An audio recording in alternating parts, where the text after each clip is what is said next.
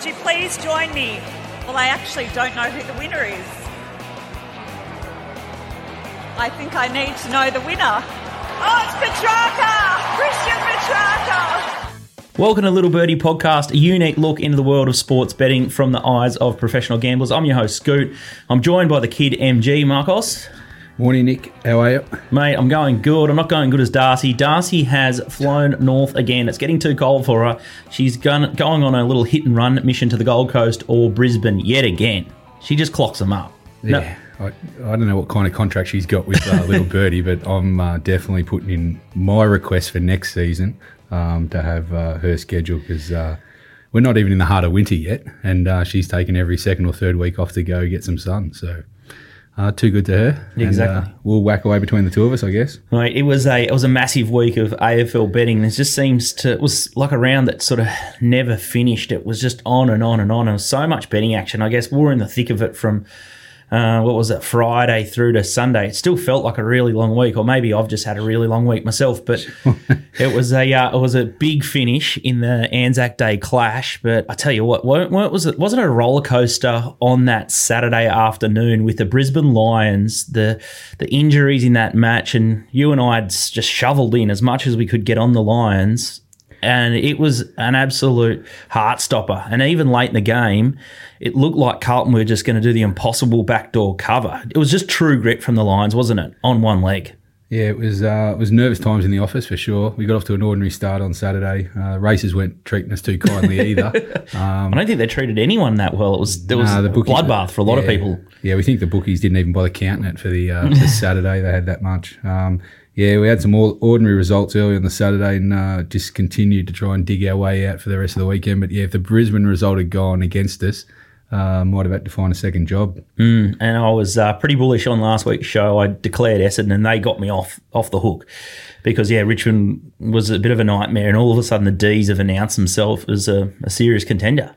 Yeah, got uh, yeah on the Richmond game. I got completely wrong. Um, I, I thought Richmond would be right up for this game and really test Melbourne. Really, we didn't kind of know where Melbourne were at, I guess, with the teams that they'd played coming in, uh, and thought Richmond would be cherry ripe for their two weeks against the undefeated teams. But um, you know, Melbourne were great after quarter time. They were they were probably that that's probably some of the best football I've seen this year, and in trying conditions as well, which should have suited Richmond in their history. They're great wet weather team.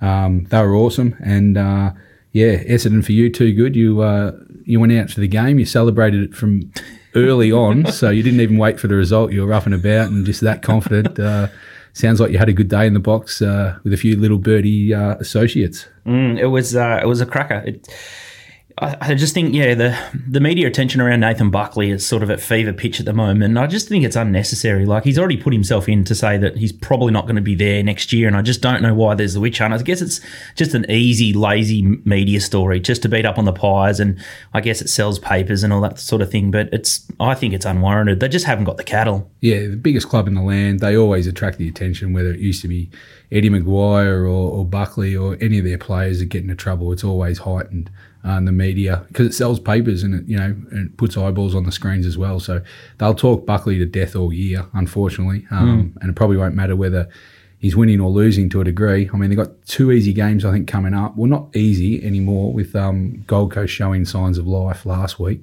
Uh, whether they can back it up at the G this this week will be interesting. But Collingwood have got two winnable games, and uh, I'm sure Buckley's just tightening down the screws to say we need to get these two on the board. I think. Mm, it's only round six, and the bloke probably needs a holiday. We're going to put a little graphic up on the screen. It's the little bookie wrap we've started to do. So, round six, there was six and nine favourites. There was five of nine at the line, and then the overs went five and nine. And then for the season, the favourites are 38 and 54, the lines 29 and 54, and then the total overs 28 and 45. So, it's been. Um, yeah, it's been a, a bookies. Well, bookies have struggled, I think, on the weekend, and we'll, we'll put up another graphic now, just back to back, and we'll have a look at the the hits and the hits and misses at the line, especially. So, for round six, there was a couple of big, big moves, and so we had Western Bulldogs nineteen and a half to twenty two and a half, and that hit. The Bulldogs were really good late; they closed out. Wow, the other one that we got completely wrong was the Geelong line, four and a half to nineteen and a half, and that's got the cash. That is a massive, massive go. That's probably another goal of the season, is it? Yeah, definitely. Um, yeah, couldn't. Uh, you know, it's a bit on my back there. The, the research couldn't really find out what was going on. Um, and generally, when the line starts to move that that far without injuries uh, to players, and we, you know, there wasn't any. Um, you know, and the information kind of, I guess, come out after the fact um, that West Coast had been locked up um, for the good 24 hours leading in. How much impact that had, I don't know, because you know when you watch the replay and stuff, you know they got to quarter time, quarter time in front. Uh, they were definitely in the game, and they just they just turned it up. Mm. Um, I think it was 16 goals to one uh, in quarters two and three.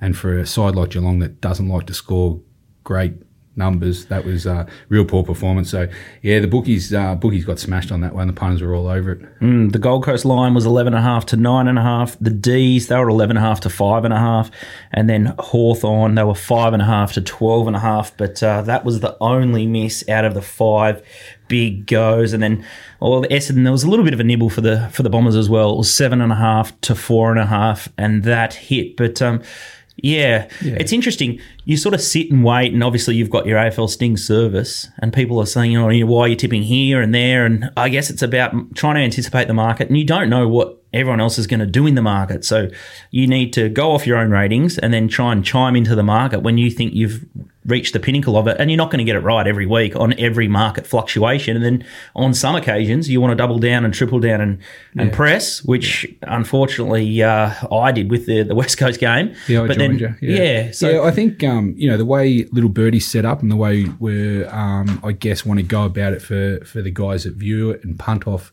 information is, um, you know, if we think a market's off on the Sunday night into the Monday and we want to bet early because we think it's going to go our way, then we're going to set out early stings to those who subscribe. Um, when we do the show midweek, um, obviously we, we, need content and we're, and we're, going to give our advice up until that point, and also we're going to give out late information over the you know Friday into the weekend as well. So um, you know, I mean that's for subscribers. That's what they subscribe for. They want the late information.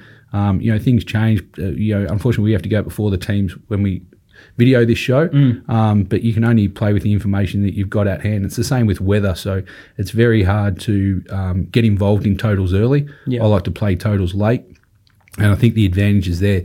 Um, you know, especially with, um, in, in, my opinion, most of the bookies at joints move slowly, and you can always pick some off that aren't watching the weather and don't move. And same with the lines with player information. So, yeah, we're, we're going to be flexible like the market, um, and and we do try and predict, and we just want to get our, our subscribers the best value you can because at the end of the day, one or two that, that do move and you get middle because you either bet early mm. or you mm. bet late and you miss the price, you know, might cost you the profit and loss at the end of the year. Exactly. It's about doing the right thing as many times as possible and taking the right price and trying to uh, get that variance out of there. But um, it was an interesting one, which sort of leads us into sting of the tail. The AFL and the, the, information around clubs and teams that are getting locked down. There was three of them that uh, were affected by this, you know, this COVID drama. So that's West Coast, Collingwood, and Kangaroos, and they've all got beaten.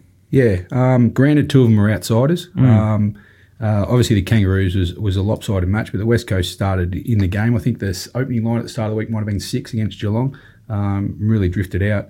Um, you know, I just think um, you know with the media having their own uh, channels and the radios all over it all the time. I don't understand why we're not more like American sports, where it's open, bit, where it's open. Mm. You know, and the NFL is a classic example to line with with the AFL that all injuries and that uh, have to be told by the clubs. Um, team information, whether they're delayed by flights or anything like that, um, whether flu's gone through um, a team or anything like that, information is always um, forfeited by the clubs. In the AFL, it seems to be um, deflect, deflect, deflect, and then when a team gets pumped like West Coast, then they want to come out and add it as part of the excuse. Now, you know, I, I don't think that's great for the game, the look, and you know, the punters are a big part of this sport. Um, and I, I just think they're a bit cheated with uh, lack of information. Mm. The other one uh, that it's been pretty well documented is the Adelaide Crows with their use of the sub. Tom Lynch, he was injured.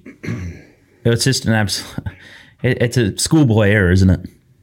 It's a it's a very bizarre one. Um, you know, and the footage looking back after the fact makes it worse for Adelaide. Adelaide, mm. unfortunately, they're a bit like Collingwood. They seem to um, attract trouble in the last couple of years. Their rap sheet since 2018 is not good. Telling fibs. Uh, and just hasn't improved. Listen, it was bizarre in its implementation when Lynch has been injured and struggling to play, as they had a full list over. So why couldn't they choose another player? Would be the first one. Um, it was poor in its planning. And, you know, I just think after the game, it's absolute contempt for, um, you know, the justification to both the media and the fans. You know, for, to send your coach into the press conference, he knew he was going to get asked about it, I guess, you know, over the week because it was he made it a topic or the club made it a topic. Um, you know, instead of just putting your hand up, say, you know, we, we chose the wrong path. We thought we were going to get away with it. We didn't know if we were going to have an injury, everything like that. Um, you know, and I just think that uh, Matthew Nicks has come out in a pretty ordinary light like this now that, mm. you know, he's basically lied. You know, there's no other way to do it. Lynch was injured. We saw all the all the cameras actually. You know, it took a long time, 15 minutes, and yeah. then then when you see the result, um, you know, yeah, he's well, we, I mean, we didn't have an invested interest in it, so I'm not speaking from the pocket here. That when you lose by three points and something like that happen, it's just the little one percenters. Um, it's like kicking for goal.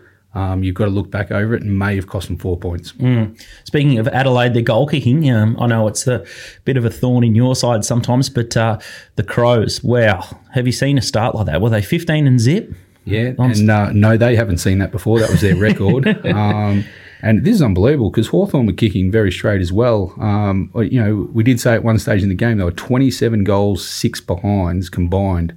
Uh, into the third quarter, which is extraordinary, um, considering they were, um, it was, you know, it was windy, especially affected down one end. So, that was, you know, you have to applaud the efforts of both teams. That was uh, crazy goal kicking. It was actually one of the better games so far. I think we've watched this year. I know you were uh, cheering a bit harder than normal, being your Hawks. Um, but you know that was a high quality football uh, game, I think, and a couple of big forwards kicking some good snags. So it was a good game to watch. And Nat Fyfe uh, zero four. I think he needs to take a page out of uh, Harry McKay's uh, snap book. I think that's uh, maybe the only solution to his yips. Like I can't like he's been doing it forever in a day, Nat Fyfe, but he's just got to look to give the ball off. He he's poison in front of goal. Well, I'm not sure the answer. Clearly, um, sending him back out after the match, the uh, was it the week before or two weeks before to uh, do the goal kicking practice clearly didn't work. um, so you know they're going to have to try something else again. It must be frustrating him because you know he's he, he's an all timer. Um, unfortunately, his goal kicking now is letting him down. He was zero four on the uh, weekend. Two weeks ago, I think he was zero and six. So makes him one goal twelve on the season, and he's mm. missed his last eleven. Mm, so a lot of head noise. Either he needs to have a word to maybe someone like uh, you know Tex Walker or Harry McKay, or maybe even try his left foot. Might get. he couldn't do any worse on the left foot. No, he certainly can't. no. Uh, it's going to be a big show today. We're going to have a quick look at a review of round six. We're going to preview the best games for round seven. We're going to talk to Top Rope Tedeschi. We're going to talk Hall of Fame. We're going to talk about NRL round eight some cracking games this week, and we'll talk about lock of the week. I have got a spring in my step. I'm showing a clean pair of heels lock of the week. We're somewhere near getting to a decent balance for raise.org.au. But if you're betting this weekend, make sure you check out topsport.com.au. They are Australian owned and have been in the game for over 30 years. Bet with a bookmaker bookmaking trust. Bet with topsport.com.au. We'll be back and talk more AFL just after this break. Welcome back to Little Birdie Podcast, a unique look into the world of sports betting. I'm your host, Scoot. Got MG here. Darcy is MIA. She's up in Queensland, and why wouldn't she be? Let's have a, a look at the results from last week, and we'll zip through the games. GWS versus the Western Bulldogs it was an arm wrestle. I think the, what I've learned out of last week is most teams have learned how to be competitive or clog it up for at least a half of football or three quarters. But the good sides that have got functional forward lines seem to blow them away, and that's what the Western Bulldogs did in those dewy conditions. And Aaron Naughton was on fire. Yeah, they. Um, yeah, I, I, just think what I took out of the game exactly what you said. I just think the uh, the dogs they um, they just run harder for longer. Um, and they probably knew they had the gear to go. Giants were unbelievably competitive. Um, they did lock them down. The Bulldogs kept them on a short leash. Um, but the Bulldogs put 57 points in the last quarter to win by 39, I think it was. So, yeah, they're 6 and 0. Um, and they've got a real good test against Richmond. They'll go in full of confidence this week, especially without Dusty. Mm. The other game uh, we'll talk about is Geelong and West Coast Eagles. It was competitive up until quarter time, but I guess the big lesson for me is again that functional forward line. All of a sudden, you, add a player like Jeremy Cameron, um, they start to look up the ground, they start to take more risks. They've got a target. I'm a big believer in adding a key forward for structure, and it takes pressure off other players. We've seen it in the past work for other sides, but it's just changed the dynamic down at Geelong. And I'm going to put my hand up, got it completely wrong, and it absolutely smashed my my hip pocket too because I just kept backing the the plus and, until my nose bled. But it was it was crucial that West Coast got an early like a good start early. um, and after a quarter, we thought, oh, this is great. But the effort there was was very poor. But Jeremy Cameron's the spark that they needed. Yeah, we ticked off the quarter time. We thought we are in the game here. West Coast got off to a good start, which they need to do down Geelong. Um, yeah, it'll be interesting to see how Geelong uh, back it up this week. They've got a game in in Sydney.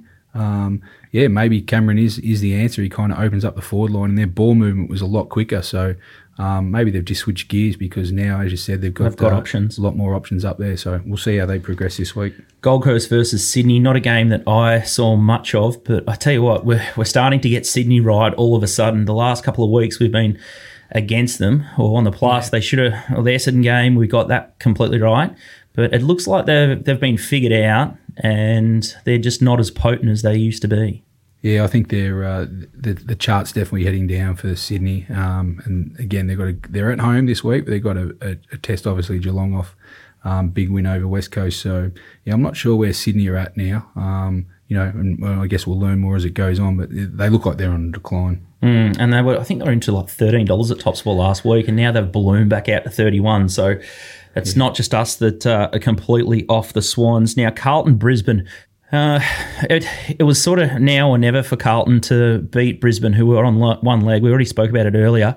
Harry McKay was beasting, and the way he goes about it, I, I'm a little bit Snapologist. Yeah, the snapologist. I'm very critical, and I, I can't believe that he's like deep in the hunt for the Coleman. But are they just one power forward away, or have they got, they got bigger problems? They seem very hesitant in their ball for like the ball use going forward, and that for me is their biggest concern. Yeah, they're, miss, they're missing a few. Um, you know, I mean, I think still half their forward line is out. I know Jar- Charlie Cameron's uh, Jar- Charlie Curnow, sorry, he's been out for a while. Um, but he, you know, when he's up and going and what we've seen in his past, he's very good. Um, McGovern's just come back, and then you throw Harry McKay. If they have those three, um, whether you think Eddie Betts is in their best or not, they've got Jack Martin, who definitely is, and he's not there at the moment. So, you know, a bit maybe like Geelong, if they can get um, Curnow back, which he's up and about running, so maybe around the buys or something like that. It's a long time to wait this season. I think will be over by then. Um, they've got more problems than that though. Their ball movement, their structure, but yeah, may, maybe Curnow back in the side. Jack Martin might change their fortunes around, but um, right now we're just going to keep opposing Carlton. I think they're overrated, and um, you know we just keep filling our pockets on them. Essendon next, and then they've got the doggies and the D's. It's a treacherous three weeks for uh, for Carlton. Nothing, can, they can't really afford any slip ups there. No, that's why I think just with their record where they're at, um, they do have some injuries. Um, you know, the heat's definitely going on uh, their coach now, and I think uh, Teague's lucky that Buckley's taken most of the heat in the coaching ranks at the moment. Mm, Melbourne Richmond, we've put our hands up. We got it wrong. I, what I didn't like out of the Melbourne Richmond game was Kossie Pickett and his argy bargy. You know, what's the saying? I think it's like one one swallow doesn't make a summer. They've only just knocked off Richmond, or they've, they've put them to the sword, really. They absolutely destroyed them, in all honesty, the D's. But I didn't like the push and shove after the Kossie Pickett goal. For me, it's just like, well, guys, you've won one game in regular season. It's in April, and these guys are what three time premiership team. They're going to come back and they're going to give you double barrels next time you see them. And I, I don't think it's a smart move from the D's. I thought they should have just gone about their win more workmanlike. I don't think you want to pick a fight against someone like the Tigers. Yeah, true. Two takes on it. Um, I like the aggression personally. Okay. Um, just growing up in the ranks, didn't mind a bit of uh, bit of physicality of the game. Um, I, I probably prefer to see it um, when the heat's on in a game, like in the first quarter, um, not when you've won the game. Sting out, yeah. Um, I think that was probably the timing was more. But listen, these are two young players going at it, um, and they you don't know what was in the lead up. It was a pretty strong um, contest at the time, and uh, Pickett decided to lay down. So um, I don't mind it. Yes, Richmond will definitely note it, um, but they will only meet him in the finals. You know, if their paths cross um, at any stage. So.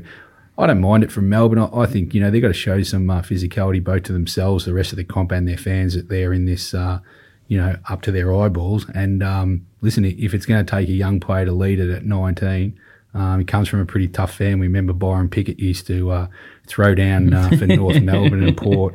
So um, personally, I like it. You didn't like it. I- It may come back to haunt them, um, but I don't mind Melbourne showing uh, a bit of physicality against uh, the premiers. One of the highlights for me was early in the third quarter, and I think this is when the game was put to bed, despite what the commentators try and talk you into, was the one-two handball from Petracca running down the far wing to set up that goal. He looked like a Ferrari just going through his gears, and he just burnt a lot of players. For a bloke that's got a frame such as him, like he- he's starting to get into some real rare air. The, tw- the this new version of Christian Petracca 2021, he's fitter and fiercer and leaner and meaner than ever before. He's just so quick as well and strong. I think he's building. Last year, he, was, he come third in the Brownlow. Yeah. So, you know, he wasn't uh, shy back then, but his power is enormous. He's, um, you know, he's probably not the same body type as Dangerfield, but his breakaway speed uh, was great. And that passage of play just highlights uh, what he's about, their hunger, um, his leadership.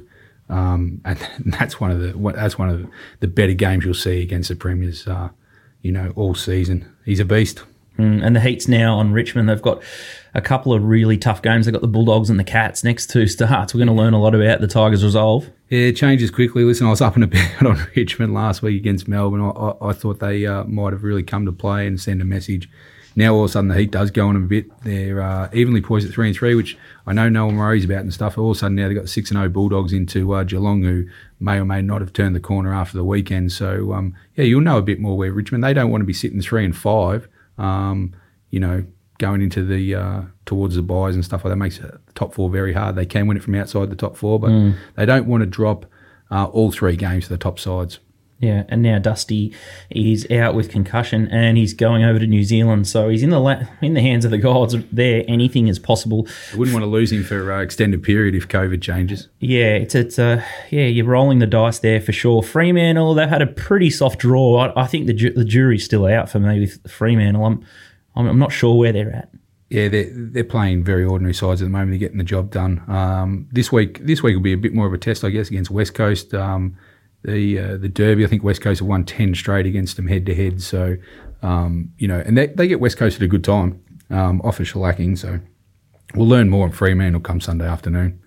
Hawthorn's found a forward in uh, Koschitzke. He showed that form pre-season, but all of a sudden he's done it in a game. But I did like the move. Obviously, Alastair Clarkson's a, a listener or, or watching the show. Tim O'Brien's gone back, and I think he looks much more comfortable there. Might be the texts you constantly send him as well. Poor Clarko, he's just going, "Who is this bloke?" Um, yeah, you uh, you gave it to Tim O'Brien the week before. Um, unfortunately, he's a friend of Darcy. She hasn't coped well since. Um, but yeah, he- listen, he moved back, and if their forwards are going to play like that, Cozzy was unbelievable. Um, and also Gunston, I, I see he's back on the track, and he might not be too far away. So O'Brien might find himself permanently down the back, and he looked like he handled himself okay. So um, yeah, it might have been a coach's move, uh, assistant coach move by Nico there. Collingwood and Essendon. I think Essendon need to really claim the scalp of Carlton before we can take them seriously. But they're showing something. Is Carlton a scalp? Probably not. Probably not. Um, listen, it, you know it'll be um, a big crowd again at the G. Backing up after the Anzac Day is uh, probably a little tough. Um, but yeah, Essendon, Essendon are showing signs, aren't they? They're, you know, you were real keen on them on the weekend. They got the job done. There's no need to jump off them this week either. Um, they'll be they'll, they'll consider themselves red hot crack to beat Carlton. Um, and they've got better form line going in, um, and they'll give Carlton all they can handle this week for sure. And Port Adelaide keep getting the job done against St Kilda. Saints are in freefall, really. Their season's done. Yeah, there was a mismatch there in class. Um, Port at home just got the job done. Um, you know, they're, they're definitely tracking to top top two, top four Port, and we don't know where St Kilda are at. Um, not sure if last year was just an aberration because um, they're in disarray at the moment. All right, we're going to take a break, but uh, Mark's analysis is available for $99 for the six week stretch. It's time to resubscribe if you want AFL Stings, and we've also got a special on at the moment $299 for Mark's full set for the end of the year, and that'll include the bonus run of finals. We'll take a quick break and then we'll start to preview round seven. Welcome back to Little Birdie Podcast. I'm your host, Scoot, joined by MG. Darcy is in Queensland. God bless her. Let's talk round seven this week, and we've got an absolute blockbuster here. We've got Richmond versus the Western Bulldogs at the MCG Friday night. Mark is still howling that it's not a Thursday game. He wants double blockbuster, and I can't blame him. Why would you give NRL the free kick and just keep giving them a you know a, a free passage into Thursday night football? Yeah, come on, Gil. Hey? Yeah, don't. We spoke about this last week. PVL's got one over you in the NRL. Um, I'm not sure why that, why they just don't revert back to it. You know, um, They've got, sure the, they- they've got the flexi draw, so surely. yeah, and the TV ratings would be crying out for the Thursday night game. I don't understand the. Uh, yeah, it can't just be the kids going back to school. These games will get the people through the doors. We've got restricted crowds anyway, so may as well get the TV ratings up. Mate, You got Lego Masters on at seven thirty till nine o'clock. Like the kids are already up; they're accustomed to staying up late. It's uh, that's another big problem in my house. But uh, let's have a look at the odds, courtesy of Topsport.com.au. We've got the Western Bulldogs one fifty two, Richmond two fifty, and the line is eleven and a half. And there's been a little nibble for the Tigers at the eleven and a half into a dollar eighty five at Topsport. Wow, how many times do you get to see Richmond plus eleven and a half on their home dunghill, the MCG? Crazy. Yeah, I don't think in the last four years you would have seen that for sure. Um, yeah, I'm not sure on this game at the moment in terms of which way the market will go. Um, I th- you know, it, the Martin Lambert loss is a massive factor for Richmond, uh, considering you're going in against this all-conquering Bulldog midfield. Um, I think there'll be money.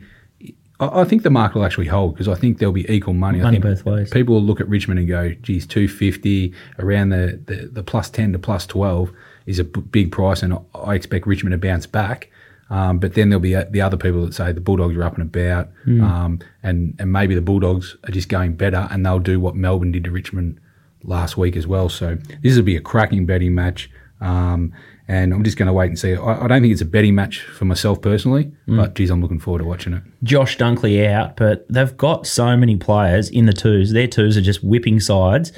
Jamarra, my favourite, uh, my favourite boys, just kicked the lazy five, but they've got lots of ammunition to replace these injuries with the Bulldogs, I don't think- they? And they're up and about. Yeah, Dunkley's not the biggest loss for the week. It's uh, losing their ruckman English or their forward slash ruckman now, because that would have tested Richmond, and that's where um, you know Melbourne kind of tested Richmond a bit last week. Um, so I think English is a bigger loss than Dunkley personally. But you know they got equal injuries out. I just think the form line at the moment shades the Bulldogs, but I think the market's about right. I think it'll be a cracking betting match, and uh, looking forward to watching it.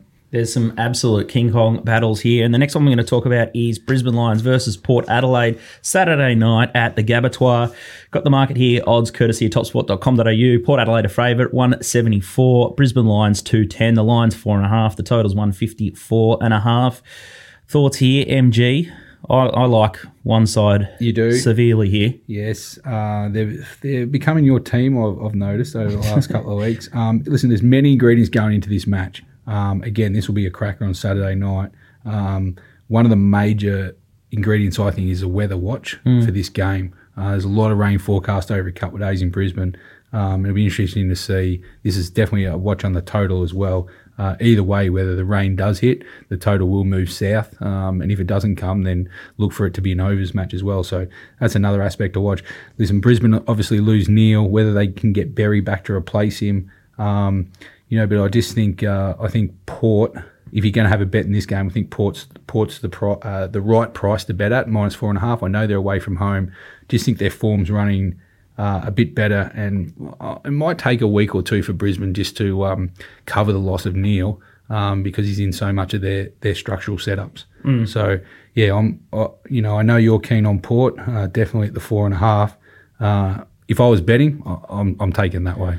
Yeah, I think Port are going to keep a closer guard on McCluggage and Zorko. They just ripped the Blues apart and left them relatively unchecked. They were the two people that had to stop once Neale was down or a little bit wounded. But just reading between the lines of Fagan, he's whinging about how long the quarters go for. Is there more players that are uh, you know, getting a jab to get through the games. Like they could be carrying a, a few more niggles than than everyone knows. Yeah, I mean, well, I mean, it's football, so people are never going to be hundred percent. Players week to week are going to have different knocks on their body. Um, they're paid to, to get up. They're they're looked after well by the medicos. Um, you know, so everyone's going to be carrying it. Listen, this the, again. I think it's a media beat up with the stories on the quarters and stuff like that. We've been playing twenty minute plus time on quarters for Forever and a day. 150 years. Um, and these athletes are the most finely tuned as years go on as they've ever been. And to whinge and moan about an extra two minutes, um, you know, it's it's just not even a story. And I don't, you know, I, I found it strange for, for Brisbane coach the other day on your show 360 um, to get on and say, I can't know, watch it. they're copying injuries because we're now playing 20 minute quarters and not 18. Um, you know, I mean, I, I, I watch all the games and I watch the replays, and you know, and I'm sure the uh, the coaches have this information that very few, if any, players are getting injured in that extra two minutes. What it'd be, and the fatigue factor. I mean, are, are, these guys fit and willing to play? These are some of the fittest we've got in the country, mm. and they can't run out 20 minute quarters. I don't understand it. Yeah, the Neale injury was just a freak injury, so I think he's clutching at straws. But yeah, my read is there's probably a couple of players at Brisbane Lions under clouds, and they sort of might be looking for a bit of a breather. They've had a you know they've had a tough draw, and I think Port Adelaide are probably better the week for mine. I think they're ready to go. They're fresh. They've had an easier time for it, and I think yeah, Zorko and McCluggage, if you can stop those, you'll go a long way to beating the Lions. And as as we said earlier, like Carlton nearly did a backdoor cover and they weren't that impressive at all. The next game we're going to talk about here is Geelong versus Sydney Swans at the SCG, also on Saturday night. It's a bit of a bugger that uh, they've scheduled these side by side, these ones, but uh, a little bit of a market move since we recorded the show here. The Cats 155 into 147, Sydney uh, 255 out to 270, and the line is now 12 and a half. Thoughts here, MG? It's changed a lot. I was looking back over the prices two weeks ago. Sydney were favourites in this game. Wow. Um, you know, it's you know, it's it's crazy how quickly sometimes it changes. That's why you've got to be fluid and flexible in this game. Um, you know, uh, Sydney are in free fall at the moment. Uh, their chart of how they won their early games, and if you if you track each game down and you put them on a chart, they're in free fall at the moment. Um, and who knows where they bottom out? Unfortunately, Geelong look like they're tracking in the other direction. Mm. You know, Sydney obviously at home. Um, you know that that's their advantage. But uh, yeah, as I said, Sydney two weeks ago when they put up prices were were slight favourites. Geelong went to six after the weekend, um, and you know we went out early on this market because uh, you know I could only see it moving one way. It's already uh, climbed through to 9, 11 now we're at twelve. Um, I forecast about fifteen, whether it gets there or not. But yeah, it's a solid move for Geelong, and um, you know, I, I, think they're nearly my best of the week. Mm, confident for unit play from the AFL Stings, and I'd probably say that they're the other bet in a really, really tough week of uh, of AFL betting this week. I think Port and Geelong are the ways to go. I've already invested in Geelong myself. I think it's uh, yeah, it's going to be really tough work for the Swans to come back, and if yeah, the Cats just continue with their aggression and wanting to push forward and use Cameron, I think that's going to be the key to them. Now, West Coast Fremantle, we've got the derby here, and this is uh, the market starting to move for Fremantle as well, which is a little bit of a surprise. It's one sixty one to a dollar sixty six. This is Sunday afternoon. It's a cracker. It's in that four forty time slot. I sort of love that. Uh, they've always fixtured it on the late Sunday Arvo game. It's a really good uh, spectacle. This in historic terms, but one sixty six West Coast and Fremantle two thirty into two twenty five, and we've got the line there six and a half into five and a half at topsport.com.au. We'll learn a lot about the Dockers this week. And West Coast, they've copped an absolute roast from their coach in the public domain, and he's looking for a big response. That's the only reason he'd go out and pot them publicly, wouldn't it be? Yeah, I think he knows what's coming up. Um, he's probably getting them switched on and ready to go for the Derby, as the uh, Western derby. Australians call it. You're, you're a Derby man.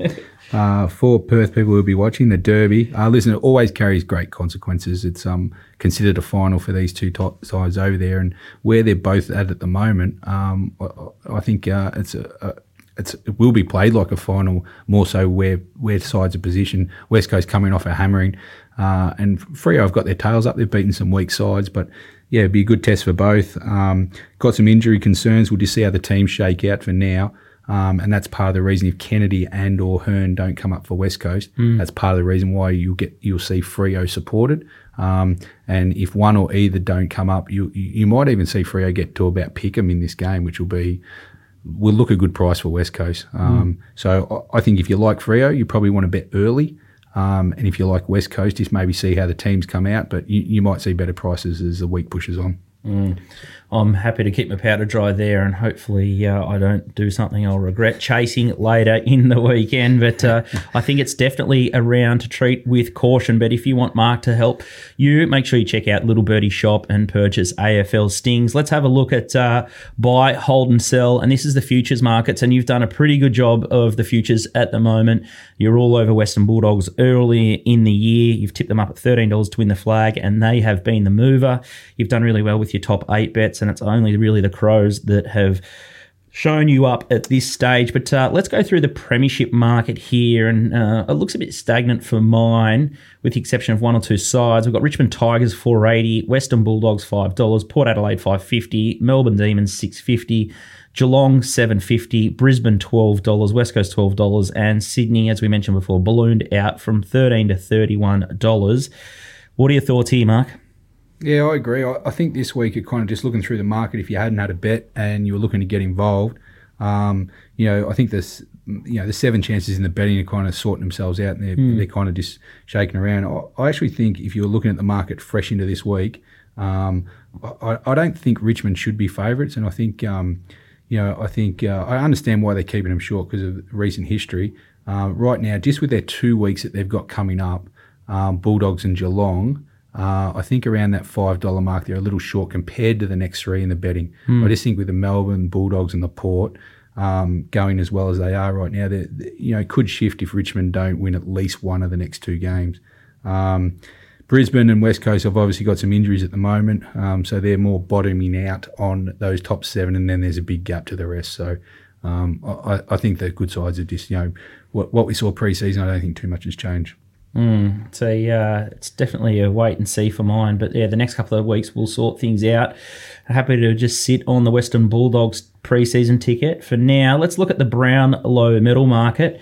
Interesting market here. We've got Dustin Martin, 540, Christian Petracca, 550, Bontempelli, 725, Jackson Macrae, $11, Boat, 12 and then you've got Maxi Gawn, Nat Fyfe, Tom Mitchell, all on $17, and you can get 18 or better the rest. What are you thinking, Mike? I don't think too much has changed at the moment. I feel like a bit like uh, Top Rope with his uh, analysis of Melbourne Storm year to year.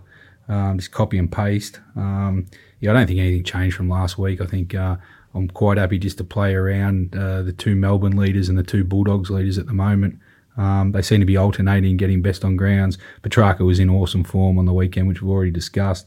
Um, and I think the Bulldogs, obviously Macrae, look like he might might go close to the three votes as well. Um, I just think at the moment they're obviously winning six and zero. Oh. They seem to be getting a lot of the votes. Um, a lot of the teams behind them are starting to lose. You know, key key players. Uh, Dangerfield's obviously lost a couple of weeks ago, and then we lost Neale. Um, so, you know, I, am just going to keep playing around those guys at the moment. I'm happy with a ticket on Petracca. Um, you know, one I did get mentioned from a few people during the week that they asked about Ollie Wines from Port. Um, obviously, with Port going really well, and uh, he was around that 67 $81 last week, and then mm. went out and got possibly close to a best on ground on the weekend. Now he's into about 34 or $41. So he might be the value. Um, he's definitely in around that probably top six or seven in the piling at the moment. So if you like an each way ticket, um, I'd be backing him over Mundy around the same price at the moment. Mm. Looks like uh, Harry McKay is the favourite in the Coleman, and then uh, Walker. Con, I thought you'd build this up a bit better. You know, we, we wanted to get a bell in for a bit of a prop this week. That uh, there's a new favourite in the in the Coleman betting. We've uh, we've kind of hung tough on uh, laying Tex Walker for a couple of weeks now. Um, you know, and they're equal or McKay is now, uh, or Mackay, sorry, is now the new favourite. Um, he's still three behind, but his recent form, uh, and obviously he's he's a bit more one man out, and he seems to be, you know, kicking a lot of snaps, doesn't he? He doesn't like doesn't like the uh, the straight drop punt, but it's a, it's an open field, the Coleman medal. I think it'll change as you go on not interested in betting on it myself. But um, yeah, I'd be still selling the, the two favourites. I think they're too short. Mm, Harry McKay three fifty with Top Sport. Taylor Walker three eighty. Jack Riewoldt six dollars. Tom Lynch eight dollars. Charlie Dixon nine. Josh J Kennedy nine fifty and Jack Darling thirteen dollars. Yeah, I may spec Charlie Dixon at that price, but. I, Jason Dunstall will eat his hat if Harry McKay wins the Coleman medal, and that'd be a sight to see. Watching someone just snap their way into a Coleman, that would give me a bit of a chuckle. Now, that's our uh, that's our wrap up of the AFL action. As we said, make sure you check out Mark's stuff in the shop if you want him to guide you through this treacherous round coming up of round seven AFL. If you're doing the form for the Gallops, a big sponsor of ours is puntingform.com.au. You can get raw data, you can build your own model, you can use their database and keep all your black books in one area. It lives in the cloud, so you can't delete it, you can't lose it. You can have a complete meltdown on your home computer, but all your information is safe there. So make sure you support the people that support us with puntingform.com.au. We're going to take a break, and up next, we'll talk to Top Rope Tedeschi and we'll talk all the fame. Welcome back to Little Birdie Podcast, a unique look into the world of sports betting from the eyes of professional gamblers. I'm your host, Scoot. I've got MG here, Darcy's MIA, and it's time to talk Hall of Fame with our favourite Top Rope Tedeschi. Welcome back to the show, Top Rope. Boys, it is wonderful to be back. We are up and about. Uh, how good is how good is gambling right now? What an absolute a bit, bit different. The bounce back is on. We are up and about. Let's roll. Now, a little birdie tells me you were at Randwick last week uh, on the beers with uh, PVL. Did you run into the great man? Didn't run into the great man, sadly. Unfortunately, no one, no one in New South Wales, Australia, possibly the world, operates in the same sphere as PVL. Impossible to pull back. But uh, uh, we're just happy to be breathing the same air as the great man. It was, uh, yeah. He put on another wonderful day, another spectacular day's racing before a couple of spectacular games of rugby league. So PVL running the state he's got it on a string. Maybe he's uh, due for a Hall of Fame nomination, or maybe he'll save that until he signs that beautiful T-shirt in the background there. Top rope. Last week we had Kerry Packer, Moses Mbye, Cam Munster, Juppy, Anthony Seibold. These are all names in the Little Birdie Hall of Fame because they've done something sensational for the punt. MG, you you keep throwing people up, and uh, Tedeschi just keeps swatting them away like flies. Who's your nomination for the Hall of Fame this week, MG? I've done a lot of research this week, so I've gone back uh, through Tedeschi's uh, scribes, and I'm actually going to throw in the whole Melbourne Storm team. Uh, now, I want this nomination taken seriously. If it doesn't get him, if it doesn't get him this week, I understand. But at some stage during the season, Melbourne Storm's got to get in because you can just bet him, sit back on the couch, have a beer, slice a pizza, and just watch this team perform week in, week out. They, they money. are money. So my my suggestion is just even with even without the Papenhuyzen, put the whole Storm in. well, you know what, MG, I, I, what the nomination I was finding with there were uh, uh, there was a couple. The first one was going even wider than a team. I was going to uh, nominate the entire state of Colorado. Uh, after it was reported by David Payne Purdum at ESPN that in March, $8.8 million was bet on table tennis at Colorado sports books. That's more than MMA and golf combined. So kudos to the, the dedication to table tennis, even when it's been shown to be a complete utter rot. Colorado, of course, Colorado was the first state to legalize marijuana. Not saying there's a correlation, but do what you will with that. Uh, the, the, the, other one I was keen on was uh, Nathan Cleary. Of course, one of our best bets last week, Penrith minus 16 and a half, slotted a conversion from the sideline to to send it to 18 points, which was uh, delightful for those who are on. But you know what? MG's been trying so hard to get a Hall of Famer in. We do love the Storm here. There is absolutely no doubt. And we are going to create history here, kid. We are going to create history. Cameron Munster will now be in the Hall of Fame twice. Our first, first person to be in the Hall of Fame twice. So the Melbourne Storm, get him in there. Cameron Munster, now top of that Hall of Fame, he's in there twice. Oh, I'm surprised I didn't bump into him on Sunday night after Anzac Day. I went full West Coast and I celebrated the Bombers' uh, win on Sunday. But I was, uh, I would have been nominating Lachie Neale. But I think Melbourne Storm, they are an absolute lock every week, aren't they? They just, you just, they are money. Top Row's been saying it for two years since this show started.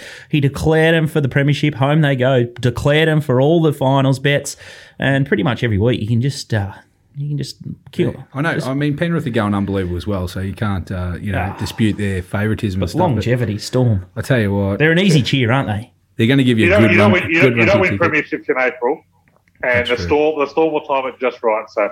Uh, they just, I, just I, keep, I, think, I, think, I think the Storm should be favourite for the premiership right now, despite Penrith being undefeated. They just keep finding players, don't they? It doesn't matter who goes down. Uh, um, they, they just keep finding really high level players that just slot into their system. Um, that, and Bellamy could dead set put us in there, and we could and, we, and, and the Stormers still keep winning games. We get us three in the back three, and we'd still do all right. He just he, he, he, he, gives you he gives you one or two roles, and you just go and do it. Because like a lot of these players, like they're not recruiting superstars. They are recruiting solid players who just can do a job, and they do a job at an exceptionally high level. They find these young players like Papenhuyzen and, and Addo Carr who you know, pinch from juniors other clubs. Mm. But they also find players like a Brenko Lee or a Dale Finucane. Imagine if the Dogs still had Dale Finucane. It's exactly what we need, a hard-nosed middle. What do we got? We've got Dylan Napa, absolute grubs. And all of a sudden Dale Finucane's out there winning premierships with Melbourne. yeah, he's the best, Bellamy. He's the best. Too good. And someone else who is also flying off the back of, uh, you should have nearly got a Hall of Fame nomination, top rope. You were standing down the barrel of an absolute shellacking the week before, but you've turned it around. You, you put out 10.5 units, some uh, balls of steel bets, as John Walter would say. You smashed into the minuses again, and you got a 5.78 unit return, 55% pot, if you don't mind, for last week. And you're still winning at uh, 7.66 uh, percent pot on a big turnover, 117 units, just sitting at uh, 8.96 profit there. So well done. It's uh, it's never easy off the back of a shellacking to uh, put the mouth guard in and get back out there, but you are on fire. Make sure you check out GGOA in the Little Birdie shop and get around top rope. We're going to take a little bit of a break and we're going to start to get serious in our NRL chat and we're going to go through this week's round eight action. Welcome to a Little Birdie podcast, a unique look into the world of sports betting from the eyes of professional punters. I'm your host, Scoot. I've got MG, and it's top rope time, and it's time to talk NRL. And top rope from the top, top, top, top. I'm going to talk about South's top man, Adam Reynolds. And I tell you what, in AFL world, there's a bloke called Adam Treloar who's jumped ship, or Collingwood to let him go, and he's going off and he's absolutely killing him for the Western Bulldogs. And I just fear for a team like South Sydney who won't commit to someone like Adam Reynolds if this was in AFL circles and South were going to let Adam Reynolds go, it would be up in arms and it'd be the biggest story, and they would just never ever let it go. I can't believe South are going to let Adam Reynolds go.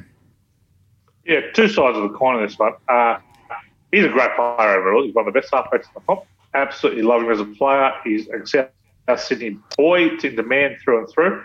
I think it's actually, I wouldn't say a smart move from South but it's a move that's got to be respected, right? Like they are a team who have built a strong side, and this is their second. This is their run. They bounced it real quickly after a premiership in 2014. They had a very small kind of run of outs with barely which didn't say miss the finals. And now they're back right in premiership contention and they've built on the side. They are probably the best club in the competition at salary cap management. They've got some big names they've got to re-sign. Latrell, uh, so Damien Cook, Cody Walker, they've got to re-sign. I actually have no problem with that it's long forgotten, but Adam Reynolds got into first grade because they did exactly the same thing with Chris Sandow. He was on a big money deal. He was mm. going okay. He'd come through, but he was yeah pretty mercurial, but he was a, a, a, a pretty good player. They said, we're going to let you go. We've got this kid coming through, Adam Reynolds. Reynolds took him to a premiership uh, and has been an absolute superstar for them. Well, they've got a couple of young kids, probably led by a youngster called Blake Taaffe. I think they're just going to do the same. They're just going to invest in, in, in their kid. They're going to keep Benji as a backup. You've got Cody Walker there. I, yeah, I, I, kind of respect what they're doing. Like, it, will be a tough pill to swallow, but you can't keep everyone. And, and I think if you're going to let one of Mitchell, Walker, uh, Cook, or Reynolds go, I think Reynolds is the most replaceable. So I, I actually don't mind them. It's uh, it's just a different gravy, isn't it, Mark? With AFL, it seems like club loyalty and the way that's sort of spoken about in AFL so- circles. It just doesn't marry up to the NRL. The NRL seem more forgiving of players jumping ship, and it's almost encouraged. Yeah, it is. Uh, I think AFL start uh, seems to be going that way in the you know the last five to ten years. Mm. Um, but definitely before that, of what I know of uh, rugby league, is the AFL loyalty was a bit higher, but it's just the culture of it, I guess. Mm, the Fox is the, going to the, the, NRL definitely doesn't live in the, in the fairyland that AFL uh, did once upon a time, where it was okay to treat players like slaves and, and, and ship them from one club to another without consent. It's uh, uh, and the players will blindly blindly blindly held to a club for their, their life, like uh, uh, much like baseball was before they determined that was a form of modern day slavery. So it is good that the AFL has uh, has kind of got to a point where players are free to move and free to uh, act out of their own self interest. And yeah, to be honest, I remember I, when I, I worked at AFL.com for, for, for a number of years back around when the trade period. Also, when the when the transfer it was free agency is what they call it, when free agency kind of came about, and I like I was stunned at like the uproar that, that about his loyalty. It just ha- hasn't really been part of rugby league. Like it's yeah, mm. players. Yeah, in my lifetime, players move from club to club. Players do their best. It creates an interest out of it. And I, am I'm kind of You're surprised ten years later that there's that there still is this, you know, you know, filthiness. Don't get me wrong. People are fil- club, clubs are filthy. People are filthy. Players break contract or or something like that. They leave over kind of dubious reasons. But if a player's contract is up and they go somewhere else, it's really not looked, not looked upon too poorly. Yeah, what what I, what I think the AFL public find it hard looking onto rugby league. And I know not everyone watches both, but we do. Is that we find it hard for a rugby league player that plays out a season when he's already signed or mm. committed to a club going the, the Yeah. following year. I find I find it's a that to be scratcher. strange. Yeah, that that's That, part that of the is culture. really weird. Oh, Yeah. I, I agree. That is weird, but that only came about because every that was- that was going on, and I have no doubt it's going on in Aussie rules land as, Yeah. as well. yeah, But it just shone, it just shone a, it just shone a light on on the kind of you know backroom whispers that were, were, going on at the time. So uh, I don't think there is an ideal situation for it. You either Yeah. you either bury your head in the sand and act like act like clubs aren't talking, haven't signed deals, and then they announce it, you know, all of a sudden uh, after the season, or you shine a light on it and kind of deal with some of the stuff. So yeah, I, I- I don't mind how it is now. It just is a way better situation than what it was in the old days when you had uh, uh, when players knew when people fans knew that players had signed for clubs, and it wasn't announced until after the season. fair enough. Yeah, Tom Lynch is probably the only player that I can really recall that everyone sort of knew he was going and leaving Gold Coast Suns, and that was probably the worst No, kept there's a few Dangerfield. yeah, Cameron. Geelong aren't bad at it. You're right. It's just um. Has, has know, it created more of an interest, like in the AFL? Like has it created like it, it seems like the off season period in the AFL has kind of gone through through the roof, right? Hmm. Yeah, it's true. Yeah, they've manufactured the giraffe and the trade, and I guess they've followed the NFL model when there's always sort of a story in the market. But something that uh, the NRL are dominating the AFL at is this Thursday night football top rope, and you'd play it seven Love nights it. a week if if you uh, if you were steering the ship, and you'd bring back Monday night football. But I must say the Oh, thir- gee, I miss Monday night football. oh, there was no better get out game for the week. No matter what happened on the weekend, you still had a chance come Monday afternoon. it was the best. Oh, South Sydney, uh, my team uh, open up against Canberra. It's away, so it's uh, South Sydney $1.50 against Canberra Raiders $2.60. The Lions five and a half. The totals are flat 40 at Top Sport. It's at GIO Stadium at Canberra. And my notes here saying, what's eating Gilbert Grape? What's happening with the milk? They are in a rut. They're sour and they're leaking like a sieve. yeah, the, the milk is off. You, you, you, you don't want to be off at the moment. It's uh, uh, they're in all sorts. I, I really thought last week was a big, big bounce back situation for them. Mate. Ricky Stuart had, had gone. You know what? I'm going to axe even people some big names. You know, some you know, players were quote unquote rested. Uh, and they were they blew another lead. They blew an 18 point lead. Went down to the Cowboys, who were no good at all. I, I'm pretty happy to be on South here. This one, I, I think South are flying. I love the move, seeing Benji at five eight and uh, Cody Walker shifting back to fullback. They're a bit slow to kind of get going against the Gold Coast last week. Come back and won 40 to 30 after being down, I think 24 6, which was one of the great backdoor covers for those on the minus six six half. So well done, Bunnies. Oh, they, they travel well. They, won 8 of 11 on the road off a double digit win. So they've covered 8 of 11 on the road, double digit win. The Raiders are typically overpriced at home. They've covered just 14 of 36 at home. So uh, I'll, I'll be on the Bunnies. Uh, opened up minus two and a half, at five and a half now. I- I'll be betting them all the way, probably down to, to down to six. So do you think the market's going to move? So snap up the five and a half, still a soft number. Yeah, I, I think this will get to six, six and a half for sure. I think six is six is where it will settle with some bookies. I think bookies would probably rather lay the plus six and a half than uh, than the minus five and a half. Still some value there with South Sydney. Friday night football. Mark's team, Melbourne Storm, $1.10 over Cronulla, $7. The line, 17.5. The total there's 42.5. A little bit of a nibble for the over. That's at AAMI Park. That's at 6 o'clock Friday. I keep getting stung with these 6 o'clock starts on Friday. I need to sort my shit out. Set an alarm. Yeah, well, that's what I need to do. But uh, no Papenhuyzen, no worries last week. And Sharks have been a bit of a bogey side for the Storm of recent times. Top rep. Yeah, uh, my first inclination here was to just steam into the storm and steam into the over. Uh, we'll still be beating both of them, but a little bit more measured now. The, the Sharks have won five of their last nine against the Storm. One of the teams that have, the, I think the only team over those, that period with a winning record against the Storm. These guys play ridiculously low scoring games. Uh, only one of the last 11 has topped 38 points, 10 and 1 under over that time. So, uh, look, I'm back in the Storm because I think this, this Sharks team is very different. They've got interim coach Josh Hannay. They've fallen off the map. They lost to the lowly, lowly Bulldogs last week. You know, disgraceful showing. Uh, Storm just kept winning, and they are really good at holding form off a big attacking performance. So they've covered uh, nine of the first sorry, 13 of the last 19 after scoring 36 or more points. uh, and the over has hit in nine straight uh, Sharks in a state games. They typically defend a lot worse on the road. So high scorer, which, is, which plays into the, storm and the minus here. So uh, I can see them kind of running away with one forty to six, something like that. Mm. The other Friday night match is somewhat intriguing. It's up at Suncorp Stadium. It's the uh, the Queensland Derby or Derby. I still struggle with that one, but Gold Coast Titans a dollar twenty nine, three sixty. The Broncos. The lines are flat twelve. The total's forty four and a half. Odds courtesy of topsport.com.au. Top rope thoughts there, please. Yeah, I'm, I'm on the Broncos, uh, which is a bit sick to say. Uh, what did you say the line was? At Scoot, 12 and a half? T- flat 12 flat 12. Uh, yeah, I, I still like the Broncos. I think this is way, way, way too big. As you know, I'm very keen on, on big minuses this year. That is typically the elite teams. Yeah, Penrith, Melbourne against the, the bottom rung teams. This is a good example of a game where I think the Gold Coast, who may be good, but you're betting very much on potential right now uh, against the Broncos, who are, pretty hopeless. But they've got some good numbers at Suncorp. They're in a good situation. They've covered five of their last six at the ground. They've covered four straight, getting six and a half or more. We saw them a couple of weeks against Penrith. And they are really good at home as a betting proposition anyway.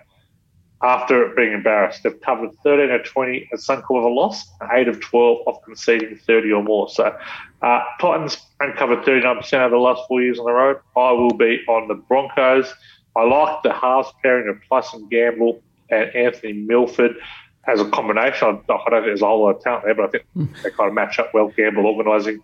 Uh, Milford yeah, can be a bit more of that mercurial runner type. So uh, I think the line is way too. I think the Broncos can miss off the stick. So I'll, I'll, be on the plus and having a little bit on Brisbane head to head.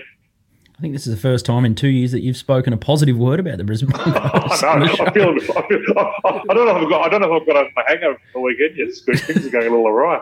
you didn't have a shower. You are grubby.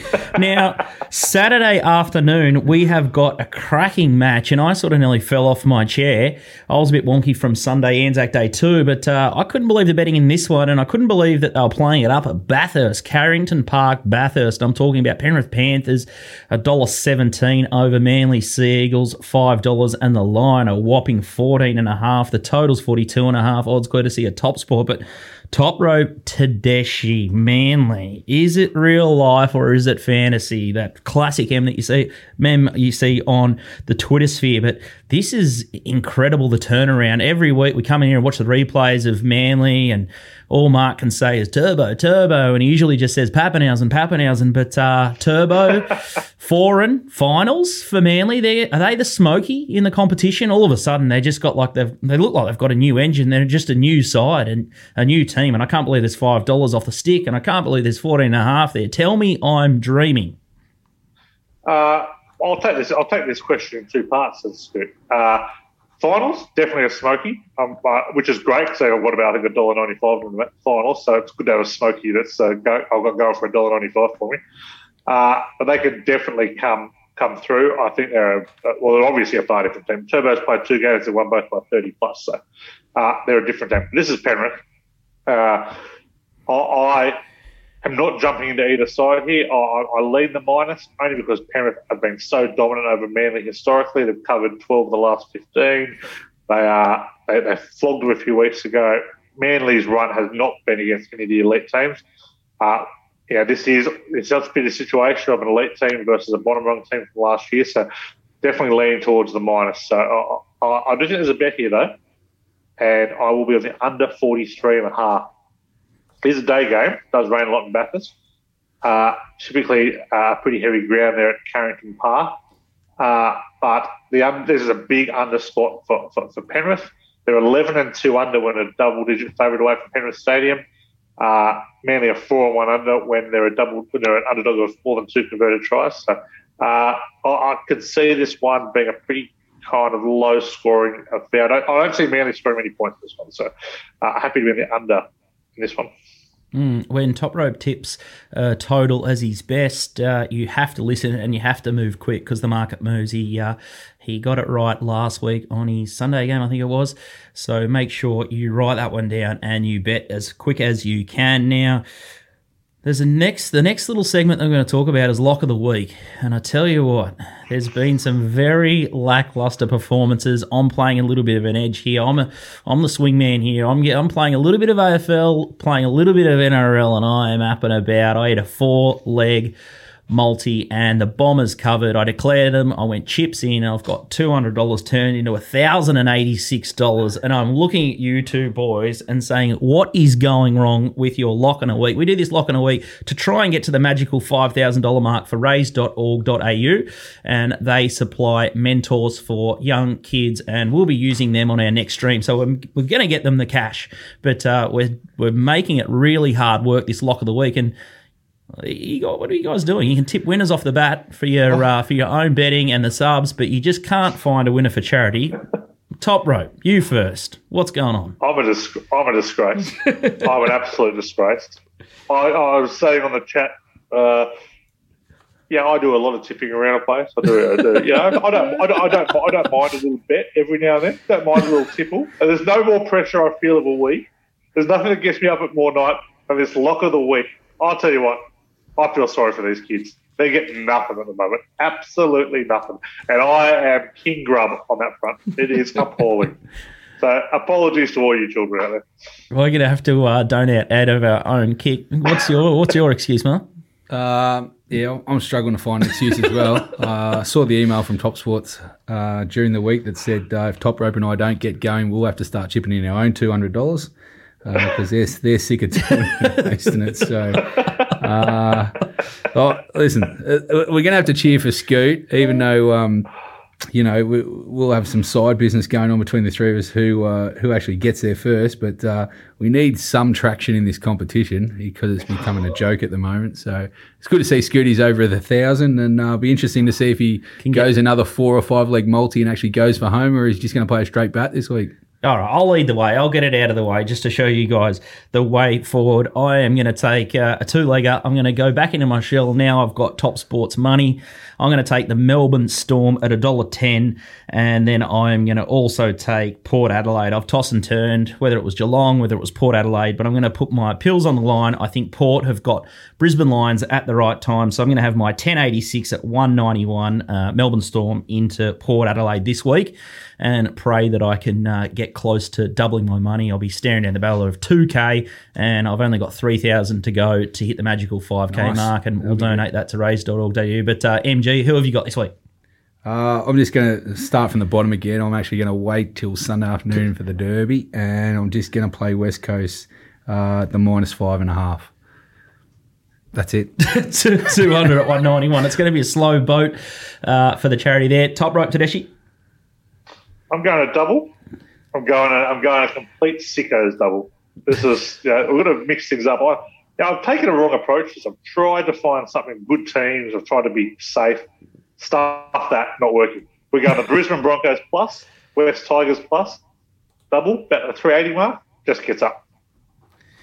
Nice stuff. Couple of uh, big, big, big pluses there. Top rope, fantastic yet again. Top rope, Tedeschi. I'm, uh, I'm sure you're just absolutely loving the thick of the rugby league season, and I know you secretly bet on AFL, and you're enjoying that on the side as well.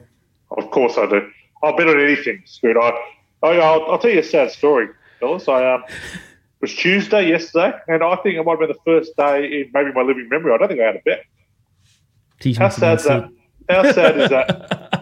Is that is that is that because you were too busy counting it from the weekend? Too hungover. there, was, there, was, there was- there was a little bit of that, and there was a little bit of looking at a computer screen was still too soon after the vicious hangover that, that followed me through, followed me home from Sydney on the weekend. So uh, a little bit of column A, a little bit of column B. Fantastic stuff, Top Rope. Make sure you check out Little Birdie Shop if you want to uh, get all of Nick's action. It's a comprehensive guide to the great game of rugby league. We've called it GGOA with Nick Tedeschi, so make sure you check that out. Big thanks, Top Rope. We'll see you next week. See you guys. Thanks, MG. Been a really big show. Lots of highlights there, and yet again, we're just going to keep cracking in. Uh, gee, it's a it's only six weeks in the season, but gee, we've had a lot of bets.